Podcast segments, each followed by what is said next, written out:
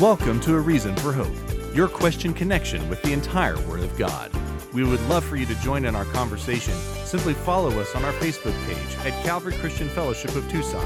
If you have a question, email or text us at questionsforhope at gmail.com. Now here's your host, pastor, author, and Bible teacher Scott Richards, along with his right hand man, Sean Richards. Well, a very good afternoon, morning, or evening to you, wherever you may be. Welcome to this edition of A Reason for Hope. We are delighted that you're joining us in our daily journey through God's Word, one question of the heart at a time, and that's where you come in. It's your questions on the Bible, maybe a verse or two you'd like to explore. Maybe it's applying the Bible to the current challenges that you're facing personally in your life. Maybe it's defending the Word of God in this ever increasingly uh, skeptical world out there. Uh, we would love to be able to shore up and strengthen your foundation and give you confidence to be able to share the greatest news that any human being will ever hear that God loves them, that He sent His Son Jesus to die for them, that He has risen from the dead so that we can have eternal life and a real and genuine born again relationship with Him. If you'd like to find out about any or all those issues, join on in the events of the day, even the events of tomorrow through biblical prophecy. We are all over it, as we like to say here on the broadcast. Uh, but uh, we can't really go much of anywhere without people's questions. So, uh, Sean, how can people get their questions to us? Well, if you're joining us online, you can, of course, email us at questionsforhope at gmail.com. Questions is plural, F O R, hope at gmail.com. You can take advantage of that at any time, and of course, not only for the questions you have for the broadcast, but perhaps questions asked after or between broadcasts, and we'll be able to keep those all organized for you and for our purposes here today. If you'd like to join us on social media, YouTube is a reason for hope. Facebook is Calvary Christian Fellowship of Tucson. However, to circumvent censorship, we would recommend you join us on our website, calvarychristianfellowship.com. C A L V A R Y. ChristianFellowship.com. Click on the Watch Live tab and you'll be sent to our video streaming service, where, of course, we are not only live from 5 to 6 p.m. Mountain Standard Time every single weekday in the U.S., but also note you will be able to listen to previous broadcasts and have a countdown clock to the next broadcast so it fits within your respective time zone. You know when we'll be on. On the right hand side of the screen, much like YouTube and Facebook, we'll be able to send or receive rather your questions and we'll be watching them as the broadcast unfolds. But if time ever eludes us and we don't get the chance to address your question, note it wasn't because we were avoiding it. It is because, and this is what's key, the issues of the heart want to be given full attention and to be addressed in detail. So if we don't have time for them, note that point. You can email them to us, and that will be the best thing for it. But before we get into what the broadcast, I guess, is going to uh, involve, we've got prophecy updates, we've got current events reports, and of course, we got your questions. We don't want to go into it without prayer. So yeah. why don't you start us off with that? Yeah, let's do it. Father, I thank you and welcome your presence here with us. Lord, thank you that it is your good pleasure to open our eyes and our understanding to your word, uh, to answer the deep questions of the heart, to uh, cause your word to illuminate and to show us that sometimes, uh, boy, when it comes to being confused about your will, we've met the enemy and he's us. Uh, Lord, we confess that we need open eyes, we need open hearts, we need open ears to what you would want to say. And so, Lord, we pray that the questions that are asked and answered here today would be sovereignly chosen by you. We pray for the filling uh, of your spirit for Sean and myself, that we would share your truth, your whole truth, and nothing but your truth, and share it in love uh, according to the power of your spirit. Uh, Father, we pray that as uh, those who are tuning in hear your word, uh, that they would receive it and uh, allow it to take uh, a place within their hearts and lives, that they're not just blessed, but that they can bless others as well. And Lord, what a wonderful, amazing privilege that we can be a part of your plan to reach this world so lost and in darkness with your marvelous light and your love. May that happen. May people's lives be changed as a result of your word going forth today. In Jesus' name, amen. That is true. Now, what's going on in realms of prophecy? Things to keep an eye on so that we have a, another reason to look up. Yeah, well, lots of uh, reasons to look up. As we mentioned, uh, often in this broadcast, we like to keep you appraised of what's happening in Israel because uh, one of the things that Jesus told us about, as far as how to know we're in the general ballpark of his return. In Matthew chapter 24, he spoke of wars and uh, rumors of wars, among other signs, happening like birth pains, with frequency and intensity increasing, building to a crescendo, and then seemingly calming down for a bit. Well, there's been a um, relative respite from conflict in the Middle East after the uh, dust up with Islamic Jihad, uh, where a preemptive strike was carried out uh, by the IDF and kept them from uh, really doing some mayhem there. Things have calmed down, but it does appear that things are heating up. In the Jerusalem Post today, the uh, headline article uh, has this headline Increased Israeli air activity over Syria. Why now? Uh, well, the tempo of the attacks we are told in the article, reflects a more general readiness for confrontation as the region enters into a new phase. Well, what is this new phase that the region is entering into? Well, a few things are changing uh, in in the uh, area around uh, the Middle East. Uh, first of all, uh, what's been changing is Iran's strategy for arming its uh, ally Syria uh, using the territory of Syria under Bashar al Assad as a staging ground to attack Israel. Uh, prior to, well, say, the last uh, few months, the number one way that uh, the Iranians were attempting to uh, arm their proxies and their Iranian Republican Guard units that are already stationed in Syria was by sending uh, equipment and supplies overland, if you will. That was their number one way of doing things. Because uh, the mad mullahs in Tehran essentially control the nation we would call Iraq today, there is that land bridge between Iran and Syria where they could do that sort of thing. But uh, Israel has been so successful at taking out these various convoys and doing such damage along these lines that now things are changing. Uh, it does appear that the new strategy of Iran is to ship supplies into the uh, international airport at Damascus, not, uh, say, using Iranian cargo planes to do this, but using a, a, a Syrian uh, private airline called Cham Wings. Uh, in fact, uh, Cham Wings announced that all of its flights are going to be diverted to uh, Damascus International Airport. Some of them were landing at the Aleppo airport, which is on the coast. But now they are concentrating on that particular area for a very important reason. Uh, the Russians have supplied the Syrians with some of their most sophisticated anti missile technology that is stationed there at the Damascus airport. And so it is their strategy to try to fly in as much uh, material and supplies and uh, missiles and drones and such uh, to place and station them for an attack on Israel. Well, Israel isn't taking that sitting down. In fact, uh, almost uh, every day you can read in the Jerusalem Post of another uh, military sortie or a uh, missile attack. Uh, dedicated to what's going on at the Damascus airport. So that's changing. The other thing that's changing is this it's funny how one move of the geopolitical dice has far reaching implications. Russia getting bogged down in its uh, war in the Ukraine has caused the Russians to pull out a large amount of their troops and uh, weapons and so forth from the staging grounds that they had set up in Syria.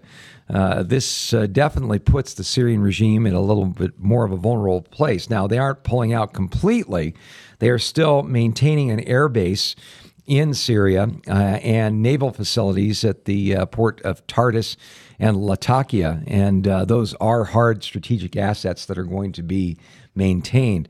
But uh, generally speaking, the Russians are so busy with their flailing, faltering military campaign in the Ukraine, they can't afford, in a sense, to be fighting two wars at once. So they are uh, pulling back. In fact, the Israeli company ImageSat International revealed evidence in late August that uh, the uh, S 300 air defense system deployed in Syria, which is the top of the line Russian um, anti uh, attack defense system, has been dismantled and returned to Russia. So, uh, very interesting that that's happening. But the other side of it is this since the Russians are pulling out, there's a vacuum. And guess who's stepping in to fill the vacuum? The Iranians. Uh, and uh, they have uh, greater freedom to be able to move and maneuver. They don't have to clear things with their uh, Russian allies and counterparts. And uh, uh, although uh, it does appear, and we've kept you up to date on this, that the Joint Comprehensive Plan of Action uh, seems to be dead on the water, at least until after uh, elections in the United States uh, in November. it does appear that this is falling apart. But in the absence of any diplomatic process that could pull the reins in on the Iranians and their dash for an atomic bomb, uh, it tells us two things. Number one, the Iranians are going to continue to pursue that weapon with or without sanctions lifted. And Israel is going to redouble its resolve to make sure that the Iranians don't get a nuclear weapon. So things uh, definitely are setting the stage for a greater uh, area of confrontation. And to add to this, we're getting more and more, well, uh, boasting, dare I use the $5 word, bellicose statements from uh, the uh, head of uh, the Islamic Revolutionary Guards Corps sponsored Lebanese Hezbollah terrorists. Hassan Nasrallah has made a number of public statements saying that uh, they are prepared to uh, take out the uh, recently up and operational is nat- natural gas fields that Israel has uh, developed and uh, implement and uh, brought online in the Mediterranean. So this uptick in Israeli activity that we are seeing uh, isn't related just to Syria alone. It relates to Russia and the moves that they are making there. It is uh, definitely uh, in harmony with what's going on with Iran. And uh, speaking of Iran, another uh, incident that was covered somewhat lightly in our Western press, but certainly got a lot of attention in the Middle Eastern press. Uh, Iran's supreme leader, Ali Khamenei, has been, diagnosed, been revealed as being gravely ill and having undergone surgery, he was suffering from extreme stomach pains and high fever. He is under doctor's care even as we speak. There are some conflicting reports about him improving and resting after undergoing surgery, but uh, very interesting that uh, they have canceled all of his meetings. Uh, and uh, it, last week, France, uh, Germany, and the UK uh, criticized Iran's conduct in uh, the Joint Comprehensive Plan of Action talks, saying that Iran continues to escalate its nuclear program way beyond any plausible civilian justification. No kidding, Sherlock. But uh, the Iranian Foreign Ministry spokesman, Nasir Kanani, said that statement was not constructive and encouraged and accused Europe of taking a step in the direction of Israel, uh, which wants the nuclear talks to fail. Well, uh, the, the bottom line is, uh, there's instability in the government in Iran. And if you thought uh, Ali Khamenei was an extremist, uh, boy, take a look who's warming up in the bullpen. Uh, Iran's prime minister is an individual who is well known for uh, committing uh, genocidal atrocities when he was in charge of the Iranian Republican Guard Corps uh, back a couple of decades ago. So uh, just because Khamenei might be on the edge of going to his reward doesn't mean there isn't someone uh, that is uh, in the offing that uh, might even be worse. So, all of these things uh, to say, pray for the peace of Jerusalem. We definitely uh, needed need to uh, pay attention to what's going on there, to back them up in prayer, and to realize that this is another reason, as you said, Sean, when you see these things beginning to happen, look up for your salvation draws near. But noting that, of course, uh, external affairs are one thing we need to be keeping our eyes on wars and rumors of wars. There's also domestic threats that we need to be aware of as well, because along with the end times, there would also be a hazard not just of international and military concerns, but also of natural disasters and also of, and this is important, false teachers. Uh, thanks to the work of John McCrae, the founder of the channel What Do You Meme, uh, he was able to do most of the research on this topic for us. But we want you to be informed of this as well, because as we strive to yeah. be good teachers, there's also a tendency for false teachers to be given credence. We want to equip you for that. Uh, Lila Rose, who is a very prolific and a very active advocate yeah. for pro life movements across the country, that is the United States, uh, was invited all credit where it's due, to the Dr. Phil show. And those who watch American television know that name in some form or another. Yeah, now, you know that he's very soft spoken. He has a, uh, I guess, counselor like demeanor despite not really having any qualifications beyond the studio behind him. Well, he has a doctorate in psychology. But so, the yeah. approach and the advertisement is he's dealing with these relationships on camera, and I guess as of recently, it's kind of devolved into a Jerry Springer knockoff. But that being said, uh, he had this woman on and put his cards. Lila on the Rose, table. yeah, yep. And the uh, conversation between the two is something that I encourage all of you to pay very careful attention to, because in the book of 2 Timothy, chapter four and verse three, Paul the apostle warns Timothy that the time will come when they, that is, speaking to those he'd be ministering to, will not endure sound doctrine, but according to their own desires. There's the motivation. Yeah. Because they have itching ears. There's the tendency. They will heap up for themselves teachers, and they will turn their ears away from the truth and be turned aside to fables. And then tells Timothy, You do something else. Now, as far as the number of teachers people can heap up for themselves, well, he's a doctorate in psychology. Why don't you take his word on these matters? Well, all well and good, but let's look at the substance of what they have to say. Lila Rose, uh, when she was pressed on her pro life stance, that is, being against abortion, she cited a scientific survey of individuals who acknowledge the fundamental fact that life begins at conception through the work of Dr. Steve Jacobs, and this was cross examined and verified through the ACP, the American Center for Pediatricians, as well as uh, small writing here, excuse me, Princeton University. And interestingly enough, in a survey of almost 6,000 biologists, people who actually study biology, not real, who real scientists Yes. in the field. Yeah.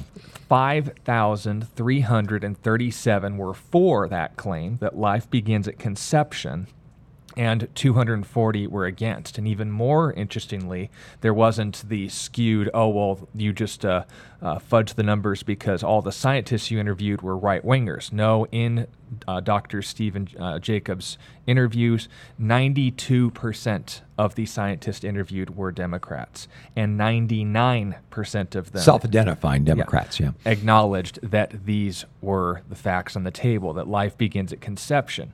Now, obviously, that's a lot of information to put forward. It was uh, cross examined and peer reviewed data. It was a scientific consensus as far as the numbers go 99%. That's as certain as anything scientists ever could come to on any topic whatsoever. You know, you think it's controversial. Nine out of 10 dentists recommend this toothpaste. Well, 99% of biologists say that life begins at conception. Yeah. So note this. But in response, and this is what's interesting, Dr. Phil, his one and only source was not the writings, uh, the information that he was citing, word for word, by the way, originated from Swarthmore EDU, the writings of Dr. Scott Gilbert, who essentially said that we can't know when life begins. He took a position of total agnosticism on the matter of when life begins. But Dr. Phil didn't even cite that. Word for word from the article, it's almost as if the article was his teleprompter and notes. He quoted a blog in 2015 called Wired that was referencing this article and summarizing it. Right. So what's interesting was, and this is just information against information. Your scientist and my 6,000 scientists, you take your pick. But what I really want you all to pay attention to wasn't just the fact that Dr. Phil, for all that he has going for him and presenting a very counselor like demeanor, all but lost his temper with her when she wouldn't buy his party line. And what was also personally hilarious, as much as it was sickening to me, was the debate tactics that he used in order to demonize her rather than her information. And this is what you need to be aware of. When you're sharing information with someone who's got this itching ears tendency, who's heaped up for themselves false teachers, According to his own desires. one of two things are going to happen. They are either going to attack you personally or manipulate you. Excuse me, manipulate you and those around you into making you be associated with negative emotions, regardless of the information you're telling. Now, those two information mm, good sources point. of information Yep. have nothing to do with what's being talked about, but will make people less willing to listen. And this is how it was performed on Dr. Phil's show. He first Note that Dr. Phil's show was a timed broadcast, and the uh, ever so eloquent Lila Rose has been on public forums before, on timed broadcasts before. And one of the debate tactics that is used against her by pro abortion advocates is to talk slowly, to take up as much time as possible. Yeah. yeah. And then if she talks over them, then they can attack her personally and say, Would you stop talking over me and let me finish my point when they're deliberately dragging out a limited amount of time? Make it so that she can't make her points. Dr. Phil resorted to that tactic almost in an embarrassing level. He was talking so slow that I if I took my pulse, I'd have to subtract eight. It was essentially that drawn out. So when we're seeing this kind of not only social manipulation, but this outright demonization of truth in the public eye, it's a not supposed to surprise any of us because when we see the world becoming more and more honest about itself, it's also going to be less and less ashamed of the things that they now have full permission to act on. We need to be the exception, not the rule, but we also need to be not reactive but responsive to these things. Lila Rose, to her credit, didn't fall for his debate tactics. She didn't succumb when he demonized her and said, "If you'd stop talking over me, if anyone wants to fact check me, they can." Putting himself in a positive light, and then when you fact check him, you find out he didn't know what he was talking about, nor the people he was referencing. All of these things can be come to a conclusion with literally a Google search, which was the extent of Dr. Phil's work in this matter. Whereas those who are in the pro abortion or pro life side of these things are capable of actually making a sound case. Notice on both issues. This is not one of them. You need to be aware, and uh, for more information on how to handle yourselves in these situations, I recommend Greg Koukl's book, Tactics. He recently came out with a second edition where he revised some of the stories and information to make sure it's more clear and give more examples from his real life. But be prepared for these sort of I'll, I'll, just say it, these slimy maneuvers on the part of people to manipulate those around you or to make you feel as if standing for the truth is something to be ashamed of. We're going to see more of it, and in the public eye, people aren't going to be ashamed of it. You just need to be prepared to not balk at that kind of literal demonic activity, but being able to say in the face of false doctrine, all well and good, but here's the truth. So be prepared for these things. Know these are the days we're living in, and as much as we'd like to be living in different ones, prepare accordingly. Arm yourself for what's actually happening, not what you'd like to be happening. Yeah, and, and if you've watched this program uh, for any length of time, you know that uh, we do consider uh, being pro life uh, something that is a non negotiable as far as a, a, social issue that we as Bible believing Christians need to take a stand on. Uh, you know, first of all, when we talk about the whole issue. When does life begin? I've had that debate myself and usually those who take the other side will assert just like dr phil nobody really knows when life begins. Well actually we can know when life begins. Uh, as soon as you have a fertilized egg uh, no biologist worth his salt well maybe 1 versus 99% might say this but uh, the average biologist is not going to look at that fertilized egg and say there's an inanimate object there's a thing. No, it's a being. It's a being of some kind because it's a living thing. What kind of being is it? Well, at the moment of conception, we can know scientifically what kind of a being it is. It is a being that is human based upon its genetic endowment. Same 46 chromosomes that you and I have. You can give it all the time and nurture in the world. Uh, it's not going to turn into a rhinoceros. It's not going to turn into a giraffe. That is a human being in its first stage of development. Uh, we can also point to the scripture as far as when life begins. Uh, we often point out that in Psalm 139, King David made the statement that God saw his unformed substance and the days that were ordained for him when there was not yet one of them. Uh, Pre birth King David was just as precious in the sight of God as post birth King David. Uh, from the very beginning. Uh, we've also talked a bit about the uh, interesting encounter between in utero Jesus and in utero John the Baptist, as it's recorded in the Gospel of Luke, with uh, both of these people uh, in the stage of being in development uh, fully able to even interact in a spiritual way by being in each other's presence. So, you know, when when someone says to you, "Well, nobody really knows," you know, that is, uh, in a sense, backpedaling of the first order. And, you know, I think we need to be bold about that. Yeah, we can really know when life begins. And maybe the most important uh, point to make, which I've made, I've still never heard a uh, pro abortion person come up with a good response to this, uh, is asking them, So when did your life begin? Uh, well, it began at the moment of conception. The only difference between you and me and a fertilized egg is time and nurture. It's just a question of development. And if we uh, slap down an arbitrary standard and say, well, at this point, it's not really a person so that we can dispose of them in any way we see fit. And after this point, then suddenly they're mystically and magically and almost uh, in an alchemy like way endowed with uh, human rights uh, we're on slippery uh, territory indeed. And, and, and again, this uh, doesn't mean that we are siding with one side or the other politically. Uh, you know, earlier this week, Lindsey Graham, who is a Republican senator from South Carolina, introduced what I thought was a reprehensible piece of legislation in the Senate, uh, implementing the idea that uh, there would be a 15 week plus ban on abortion in the United States. Well, that sounds like it's a good thing for the pro life side until you stop to consider uh, what capacities does a 15 week old person have. Well, they first of all have the ability to feel pain. That's a part of the pro choice advocates group and saying that, oh, well, they aren't uh, conscious. They don't have sentience. It's not inhumane. They don't feel anything. No, they've been able to feel something for seven weeks at 15 weeks. Yeah. We also need to note that two weeks into the second trimester, they have fully functioning organs, all the way down to brain and kidneys, by the way. And we also need to note that their gender has been determined at this point. Everything else, it's literally just a small version of me. Your eyes will eventually be able to open, but they're also functional at this point.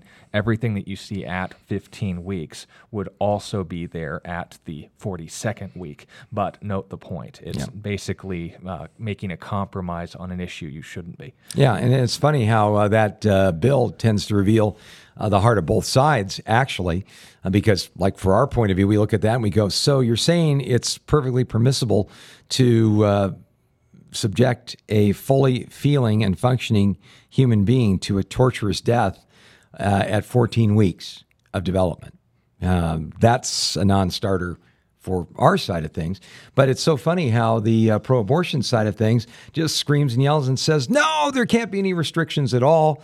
Uh, in fact, uh, the uh, pro abortion side of things uh, when you hear the politicians talk about it, inevitably say that, well, they're in favor of a woman's right to choose, even up to the moment of birth itself. Choose so, what? Yeah, to choose to murder a child is really what it comes down to. Well, so you put it like that. Yeah, so really important for us to realize that, you know, this is a uh, an issue that I think we can't compromise on. We can't say, well, we'll agree to disagree as far as being Christians are concerned.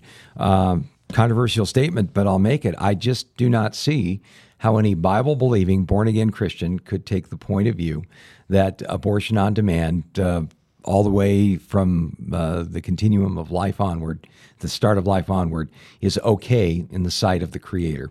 I just don't. I don't see it. Your mileage may vary, but uh, I would really hate to stand before the Lord someday and try to explain taking that point of view.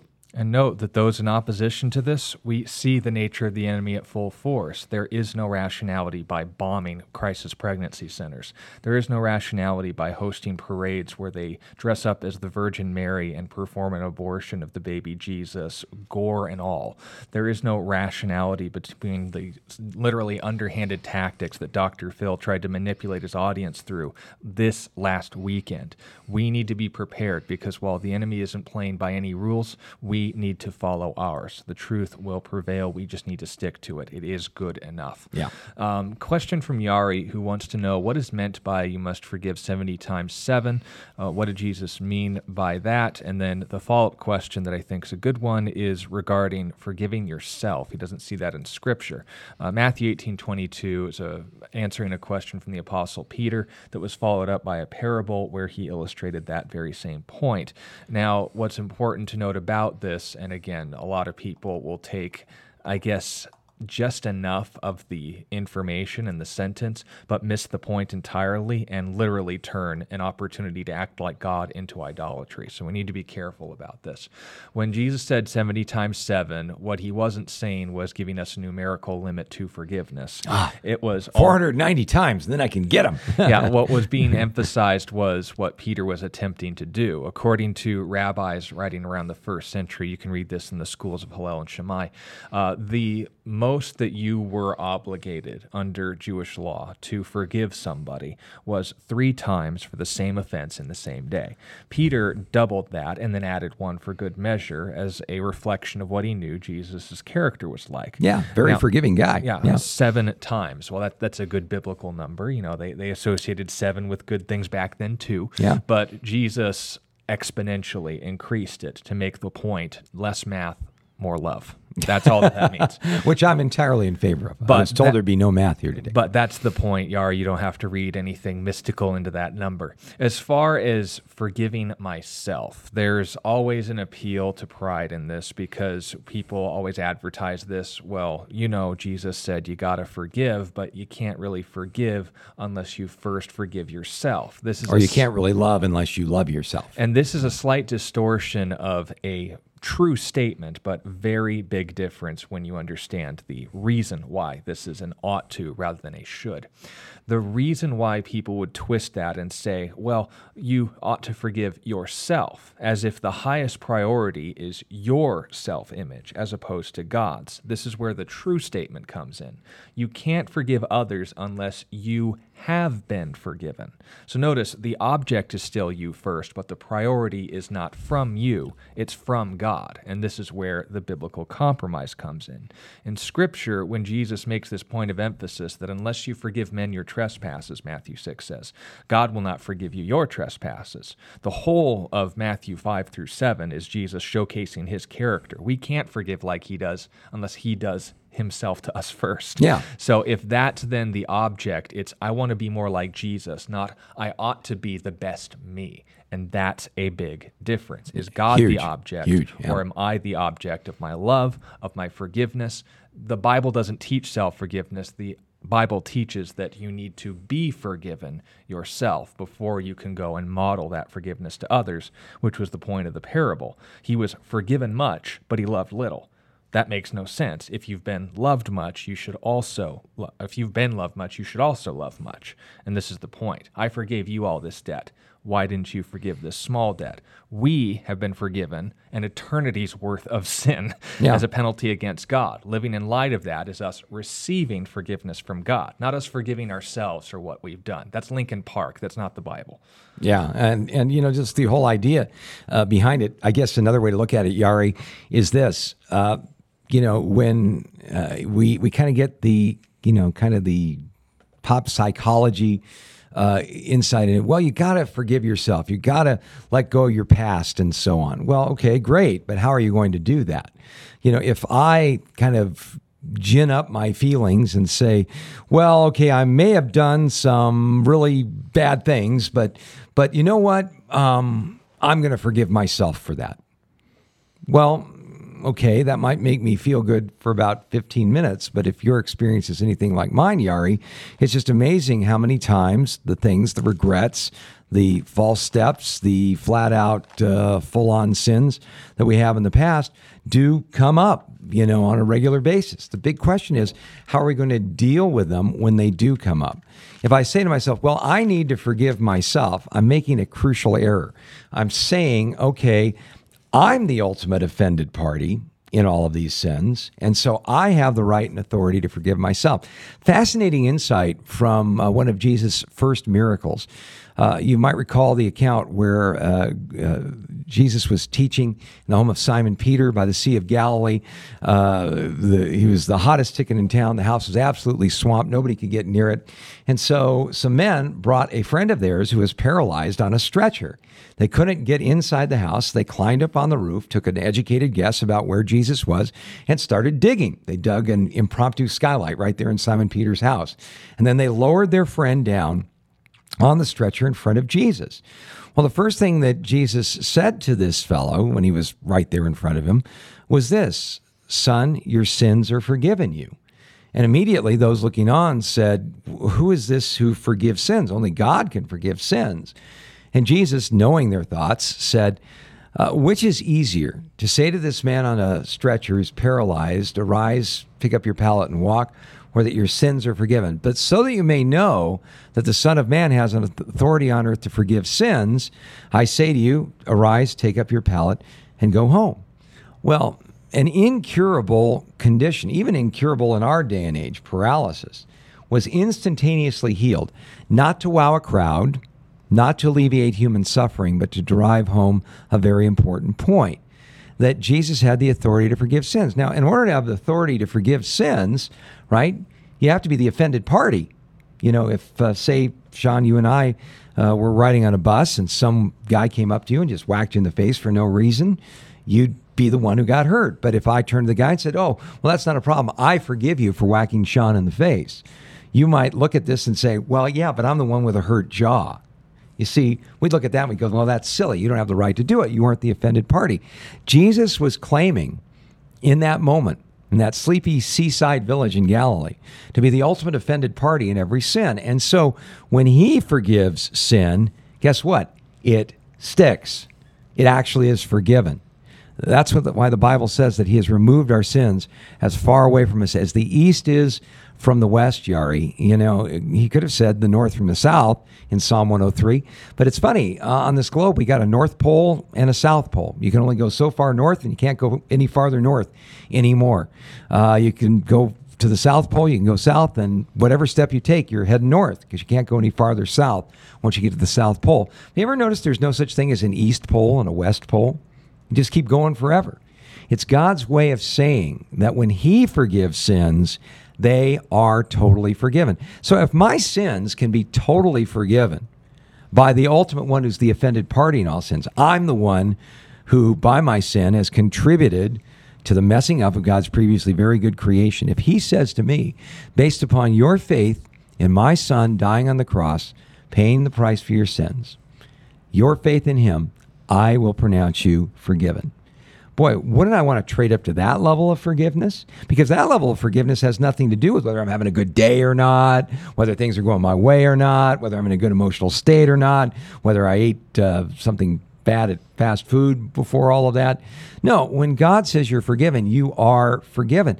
And when the regrets and the bitterness of the past come up, then we got a tool to fight with. It isn't just, well, I kind of talked myself into being forgiven, but I feel bad again, so I guess I'm not. I got to re forgive myself constantly.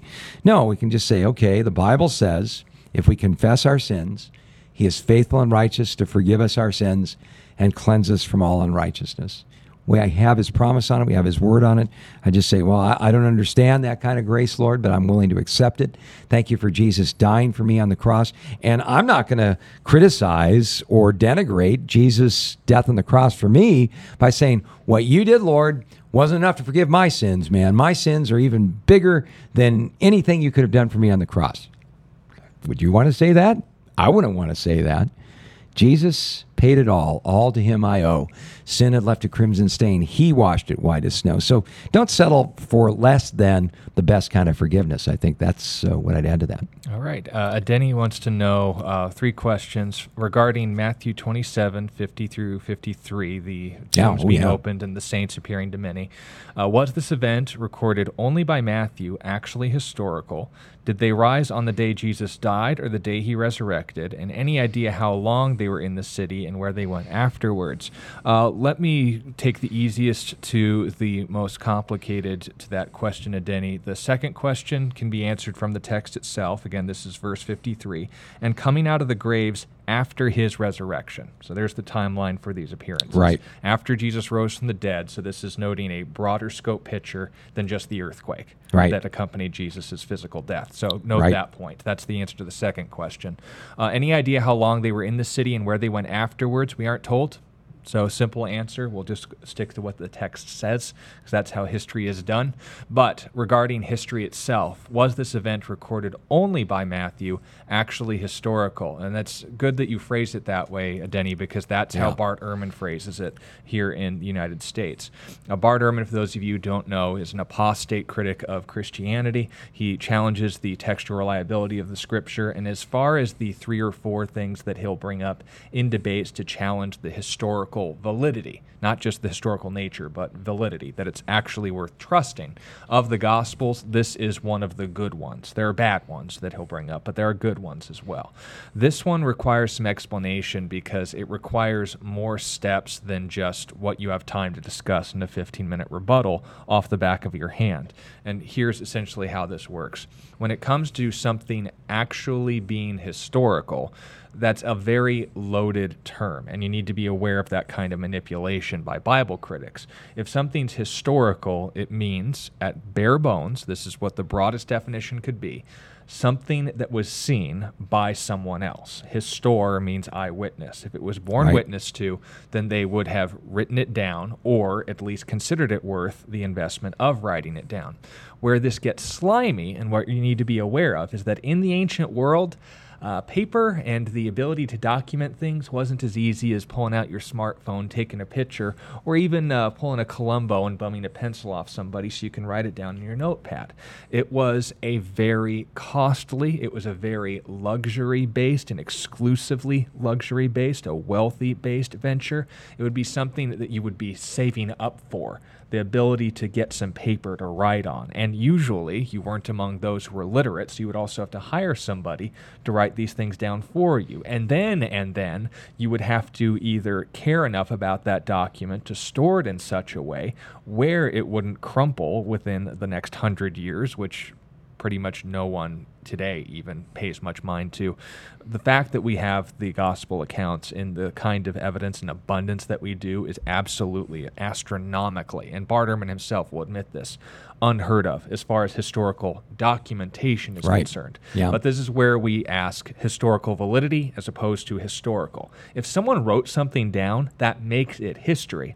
But is it trustworthy history? Because there's plenty of things that people can say that aren't true, but will still write it down. It can be historically criticized. I saw is, Bigfoot or something yeah, like yeah, that. You yeah. write that down. That is a historical claim, but it is a false claim. Those are two different things. Did someone claim to see something? Yes. Did someone actually see something? I have to ask questions.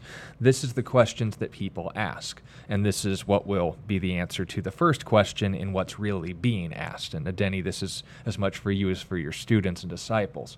When we're talking about testing history, there's three things, there's more, but I'll name three, that people look for hostile witnesses, they look for contemporary witnesses, and they also look for embarrassing witnesses. Do they have to admit to certain details? Do people other than them also affirm the basic bare bones details of what can be said? And do people who were against this message at least acknowledge what they said? Now, you can, you know, showboat and uh, over aggrandize and say, Don't you think this zombie apocalypse would have been written about by everyone in Jerusalem if it actually happened? And they'll drum this up as if that's the actual case hoping that you're not aware that not everyone had the time or wherewithal to write things down.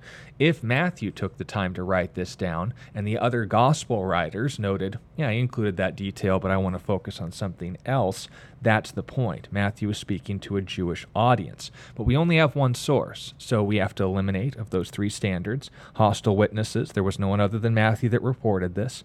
And we also have to eliminate contemporary witnesses. So what's left? Embarrassing witnesses. But we can't test that either because this is kind of a big deal. So what's left in order to test this is history? Well, as I said, there's more than those three ways. This is what Bart Ehrman would try to manipulate people into thinking are the only standards. But what else can we use to test history? Well, if I can't prove that, what can I prove? Because note, having no proof isn't evidence against something. Right. You don't say, well, I don't have any evidence yet, therefore that didn't happen. Mormons love to bank on this. You ask questions if there's nothing yeah. that you can prove in an entire historical account, but that's another issue. Are there things in this account that do actually crumb under cross examination that can be tested? Well, once again, the most well attested fact of history, quoting Bart Ehrman, of the most certain facts of Jesus' life, it's his death and this was reported alongside those appearances to many. Now, we can also examine the earthquake. We can also examine the centurion, which there is Jesus. historical evidence for. Yeah, an earthquake both hostile, that time. Yeah. hostile witnesses, Yeah. contemporary sources, and embarrassing sources because the Jews uh, had to sew up the tabernacle as the result of the earthquake splitting the temple. That's another issue. Note, we can test those things. Are there multiple sources concerning the resurrection? Throughout the gospel accounts, we have Tacitus affirming the crucifixion of Jesus. We have Pliny the Younger writing to his son about the political wranglings of the Christians because of the claim of their Messiah who was Suetonius, crucified. yeah. And we can go down the road. You only need two as far as multiple attestation. I named Tacitus and Josephus. Were they pro Christian? No. No, they were hostile sources. Pliny the Younger, uh, guy who hated Christianity and actually persecuted Christians. Yeah, so- Details all of this. And that's the point that's being made here at Denny. If you can't prove side details, then don't overemphasize the lack of information on one thing. Ask in the account, in the event itself, what can I prove? And then you can actually get somewhere. The reason why this doesn't fly for those who claim the Book of Mormon is saying, well, hey, absence of evidence isn't evidence of absence. I agree, but what if nothing that you claim about your account can be proven? Is that the same true about the Gospels? Yeah, you can't prove beyond Matthew's account that this event took place in history, apart from Matthew. But what can you prove about this account? Literally everything else in the chapter. Yeah. So it is a very, very deceptive tactic among false teachers today to overemphasize the questionable details of this is one of them. We only have one source, but we do have overwhelming historical evidence for literally every detail surrounding it. So just like the people you know in life at Denny, the more reasons someone gives you to trust somebody when you have an opportunity where you have to Yeah. trust them, you go off the reasons you have, not the one reason you may not. Obviously, atheists have a bone to pick with anything supernatural. They say this can't happen because reasons. But if, on the other hand, you're being brought to task on this matter, you say, well, if we can't prove the zombie apocalypse, what can we prove? The earthquake, the resurrection, or let's uh, baby steps here, the crucifixion, Yes. and of course the responses from the Roman centurions and the Pharisees. So stick with that information, learn how to handle history in this way. Be willing to stand on those details because when it comes down to it, if you hold these kinds of skeptics to their own rules, they can't prove they ate lunch yesterday. Yeah. That's not how history is done. But if, on the other hand, you want to be consistent, which is our goal in this broadcast, know the historical method and note that it does, in fact, pass with Matthew, not because of the event itself as it was recorded, but the events surrounding it that are verified more than anything else in history, according to the same people who critique it. Now, that's just called irony. Yeah, and uh, you know the only thing I'd add to this, uh, Adeni, is uh, that uh, you know when we take a look at this, it says, "For behold, the veil of the temple was torn in two from top to bottom." The earth quaked, and the rocks were split, and the graves were opened. Many bodies of the saints who had fallen asleep were raised, and coming out of the graves after his resurrection, they went into the holy city and appeared to many. Some people will ask the question Was this a tangible bodily resurrection that took place, or was this just a spiritual resurrection that took place? People saw apparitions, the appearances, if you will, of all of this. You know, we aren't given, in a sense, uh, enough evidence to be dogmatic uh, about all of this, but these people couldn't have received their resurrection bodies yet because Jesus, again, hadn't ascended into heaven as of this point. Uh, so, you know, the idea here is that we have a very significant event taking place on the day that Jesus was crucified. It was not only the end of the Passover, it was the beginning of another Jewish festival, the festival of first fruits. So, uh, you know, when we see you know these particular events taking place. For instance the earthquake the world being rocked. Well it was the first fruits of the fact that god's going to rock the world someday. When- Fulfillment of Joel 2. yeah. The, uh, the the veil in the temple being torn from top to bottom. First fruits of the fact that now we have access to enter into the holy of holies as the book of hebrews chapter 10 describes it. And uh, you know again it, it, it wouldn't seemingly be unsurprising for God to show people that when Jesus said, I am the resurrection and the life, the one who believes in me, even though you're dead, yet I, he shall live, uh, that God would provide some of these tangible uh, evidences of this. People say, well, you know, where were these individuals? If these people were really resurrected, wouldn't they, you know, really, uh, you know, stood up and had a testimony? Well, you know, it kind of begs the question in a sense, because after Lazarus's resurrection, all kinds of Jewish priests were going over to faith in Jesus as a result of that. And we're told in John chapter 12 that the Jewish council decided they had to kill Lazarus as well because he was making such a great case for the gospel. Well, if they killed Lazarus, they weren't above doing that. These same people probably wouldn't have uh, batted an eye about taking out these other resurrected individuals. And we do see resurrected, or at least resuscitated individuals that Jesus uh, uh, dealt with, Jairus' daughter uh, uh, among them. Uh, people were raised from the dead in Jesus' ministry. So, or after Jesus' resurrection, like we read in the book of Acts, Dorcas being the most prominent. Yeah. So is it impossible for God cause people to be risen from the dead? Absolutely not.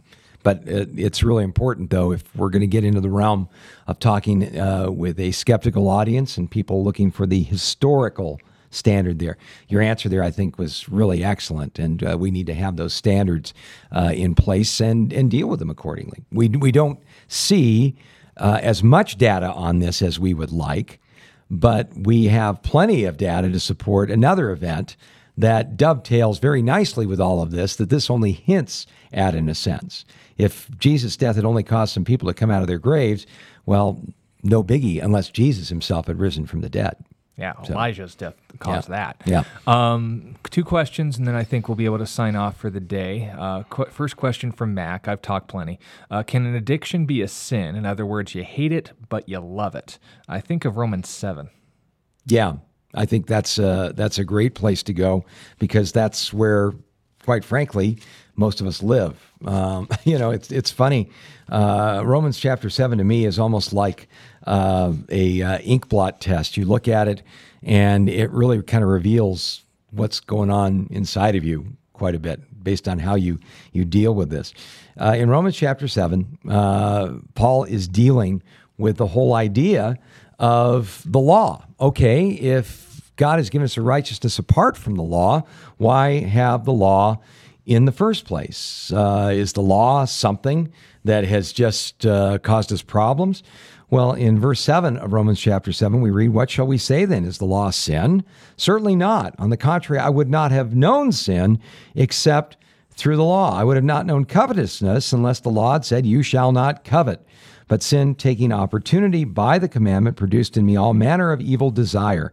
For apart from the law, sin was dead. I was alive once without the law, but when the commandment came, sin revived, and I died. And the commandment, which was to bring life, I found to bring death.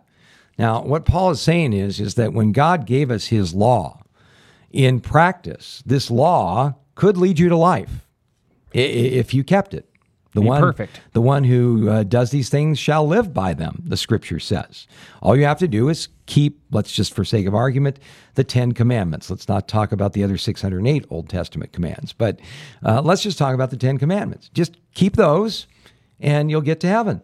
Sometimes people will say, Well, I think I'm a pretty good person. I think I'm going to heaven. And I'll say, Great. How do you define what's good? And I'll say, Well, I keep the Ten Commandments. That's really good. How are you doing on that? How are you doing on keeping the Ten Commandments? And, uh, you know, I usually will point out, How about thou shalt not bear false witness? Never, ever told a lie in your life even with good motives. You know, the coworker shows up with a lime green leisure suit circa 1974 and says, How do I look? And you go, Oh, that's, you look great. Well, you're out. You're done. How about honor your father and mother?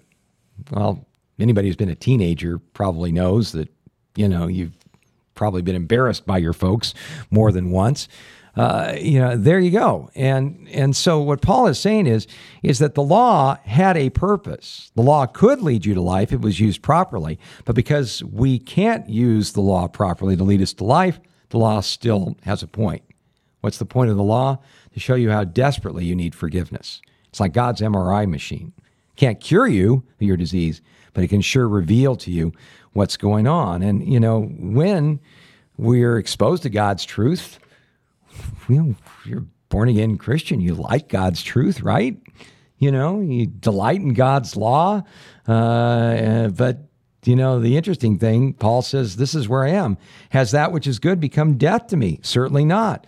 But sin, that it might appear to be sin, was producing death in me through what is good, so that uh, that sin through the commandments might become exceedingly sinful. In other words, even by taking a look at our trying to be good, we see just how bad sin is.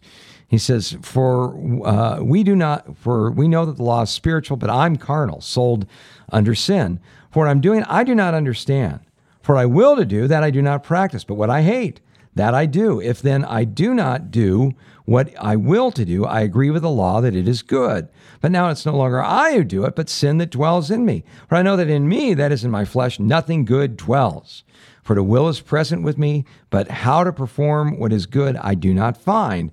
For the good that I will to do, I do not do, but the evil I will not to do, that I practice. Now, if I do what I will not to do, it is no longer I who do it, but sin that dwells in me. I then find a law, a governing principle, that evil is present with me, the one who wills to do good. For I delight in the law of God according to the inward man. I think this is the essence of your question. Inward man. I delight in that inward man, that new man that has been brought to life by God when we are born again. But I see another law in my members, warring against the law of my mind and bringing me into captivity to the law of sin which is in my members. O wretched man that I am, who will deliver me from this body of death? I thank God through Jesus Christ my Lord. So then, with the mind, I serve the law of God, with the flesh, the law of sin. So, and uh, Peter Martin can go into more detail on this when he joins us on Tuesday. He's celebrating his anniversary.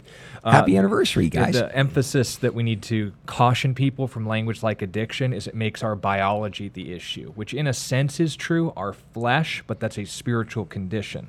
The fact that we still sin, that we love it, but that our soul also hates it, that's the Holy Spirit in us. So we're not a sin addict, we're a sin slave. And we're being set free from that. Just make the careful note, but it is accurate otherwise. And then uh, one minute left before the music starts. I want to make sure this one gets addressed. Dwayne wants to know how do you know when someone is saved or just acting like it? Well, I can't know somebody else's heart, but the Bible says I can, in a sense, supply a test to my own heart. Yeah. Second Corinthians chapter 13 and verse 5 says this Examine yourselves to see if you're in the faith. Test yourselves, or do you not know this about yourself, that Christ Jesus is in you, lest you fail the test? Okay, how do we know that Christ Jesus is in me? Number one, the promises of God. Jesus said, if but to as many as received him, to them he gave the right to become children of God, even to those who believe in his name. Behold, I stand at the door and knock. If any man hears my voice and opens the door, I will come into him and he with me. Have I asked Christ into my life? Do I believe he's true to his word? Secondly, do I see a progression, not perfection, but a progression happening in my walk with God? Do I start to see changes happening because I have the Holy Spirit dwelling in me? And third, because of the presence of the Holy Spirit, to have a personal connection with God? Do I have that uh, crying out within me, that that spirit that says, Abba, Daddy, Father? You have those three things going for you. You can know you're born again. And as far as other people, they'll give their account to God. There are lines that should and shouldn't be crossed, but just keep those things in mind and say, I need to focus on my own fellowship with God. He'll deal with them. Judge me, not them. Right, God bless you. We'll see you all again tomorrow.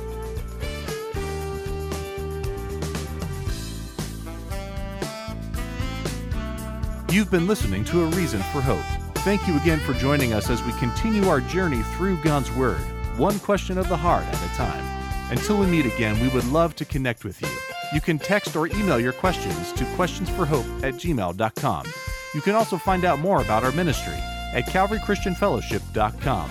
And be sure to join us next time on A Reason for Hope. A Reason for Hope is an outreach ministry of Calvary Christian Fellowship in Tucson, Arizona.